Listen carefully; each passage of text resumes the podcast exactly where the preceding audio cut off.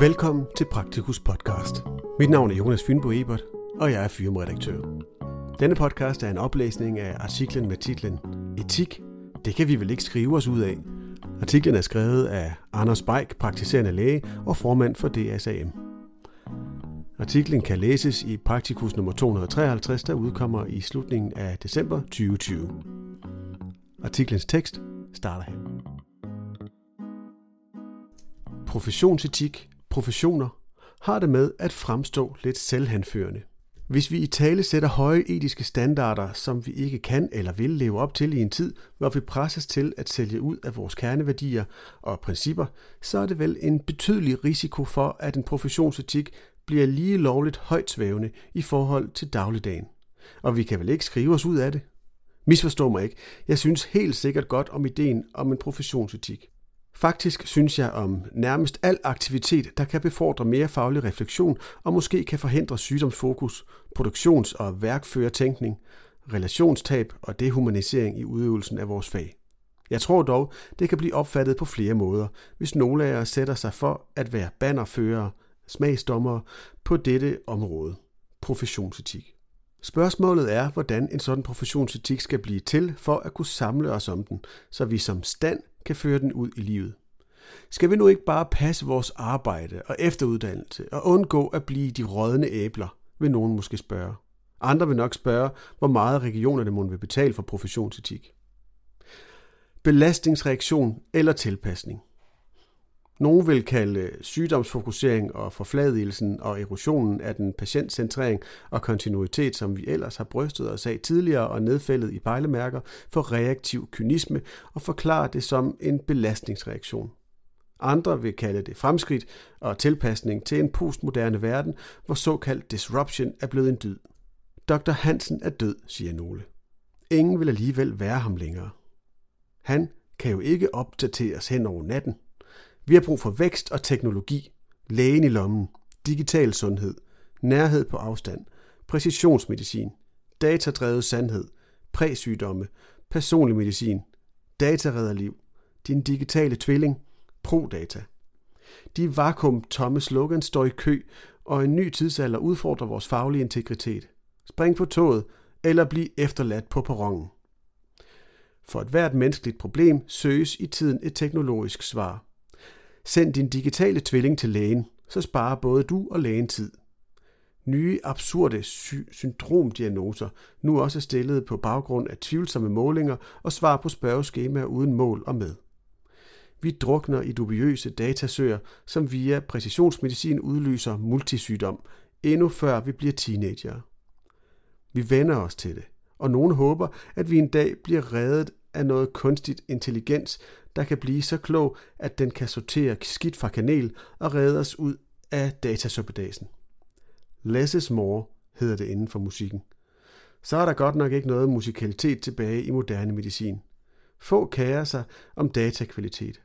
Mange dyrker ganske ukritisk dataismen. Jo mere, jo bedre. Samtidig fortoner patienten og dennes levede liv og historie sig i horisonten. Det største etiske dilemma. Jeg synes, dataeksplosionen og uindhegnet anvendelse af personlige helbredsoplysninger er et stort etisk dilemma i forhold til, at vi stadig taler om fortrolighed i læge-patientrelationen. Vi taler også om brugerinddragelse, men når det gælder information, samtykke og transparens i forhold til data, savnes borgerens inddragelse i den grad. Det er meget lidt fortrolighed, der de facto er tilbage i vores arbejde, og vores patienter ved det ikke engang. Nå, nu fik jeg lige luft til at påpege det største etiske dilemma for vores profession, som ligger lige for, men som ingen rigtig har lyst til at gøre noget ved. I hvert fald ikke, når vi skal lave aftaler om vores virke. Det handler om, at vi etisk forpligter os til at bære lige samvittighedsfuld omsorg for den fattige, som for den rige uden persons anseelse. Det er ofte blevet fortolket som lighed, hvis vi bare har et fælles sundhedsvæsen, hvor alle kan henvende sig uden at skulle have penge op i lommen. At nogle patienter er lidt for gode og andre rigtig dårlige til at bruge sundhedsvæsenet, det må så være den enkeltes held, henholdsvis problem. Når man i sin tid formulerede det som lige samvittighedsfuld omsorg, i stedet for at bare lige omsorg, så må referencen til vores samvittighed indeholde pligten til at differentiere, så omsorgen fordeles af hensyn til muligheden for samme udkomme, for rig og fattig. PLO's formand i 2009, Michael Dupont, udtalte, at det kunne være nødvendigt at skære det ud i pap og omformulere lægeløftet til, at de fattige skal behandles lidt bedre. Parenthes Dagen Medicin 2009. Spørgsmålet er, om vi kan skrive os ud af det. Lighed i sundhed kræver nyt fokus. Tilstræbt lighed i sundhed vil kræve en fælles erkendelse af, at vi aktivt skal fordele vores ressourcer efter behov i både den enkelte praksis og i almen praksis som sektor. Giv mest til dem med størst behov er vel ikke bare noget, vi siger – i Fagligt Råd under Fonden for Almen Praksis har vi sammen udarbejdet et forståelsespapir i 2018, hvoraf det fremgår, at patienterne populært sagt skal behandles forskelligt for at få lige muligheder for et godt helbredsmæssigt udkomme. Parentes equity. Og ansvaret for denne differentierede indsats er indeholdt i begrebet populationsomsorg. Vi prioriterer tiden på de syge patienter, patienter med begrænset egenomsorg, patienter med komplekse problemer og andre potentielt sårbare borgere. I den forbindelse er det vigtigt at have et særligt fokus på de patienter, der er i høj risiko for at blive meget syge, skråstrege mere syge, og i mindre grad bruge tiden på de raske og ressourcestærke patienter med god egenomsorg. Vi ved alle, at hverken de ressourcestærke eller de sårbare patienter er jævnt fordelt, hverken regionalt, kommunalt eller lokalt fra praksis til praksis. Selvfølgelig kunne almen praksis som aktør være med til at prioritere dem med størst behov, hvis vi ville det og arbejdede for, at vores aftale tillod det. Og selvfølgelig kunne patienter med behov for mere tid blive tilgodeset først aftalemæssigt. Det er klart, at en læge ikke kan yde omhyggelig omsorg for 1.600 patienter, hvis hovedparten af dem er særligt ressourcekrævende. En mindre liste og samme indtjeningsmuligheder ville gøre det attraktivt at praktisere der, hvor det ikke er muligt at få tiden til at slå til, hvis man skal passe 1600 patienter samvittighedsfuldt med fokus på outcome. Omvendt ville lidt flere patienter på lister af fortrinsvis selvhjulpende raske måske betyde, at vi holdt op med at forkæle overforbrugerne af sundhedsvæsenet. Dem, der tror, de er i gang med at optimere deres sundhed til perfektion, men i virkeligheden er i gang med at miste evnen til at vurdere deres eget helbred, og derfor bruger lægen skamløst.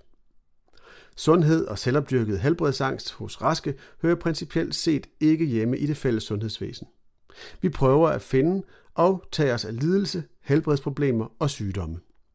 Det vil kræve en solidarisk aftale og et fokus på burden of risk and disease i praksispopulationen samt bemanding og økonomi derefter.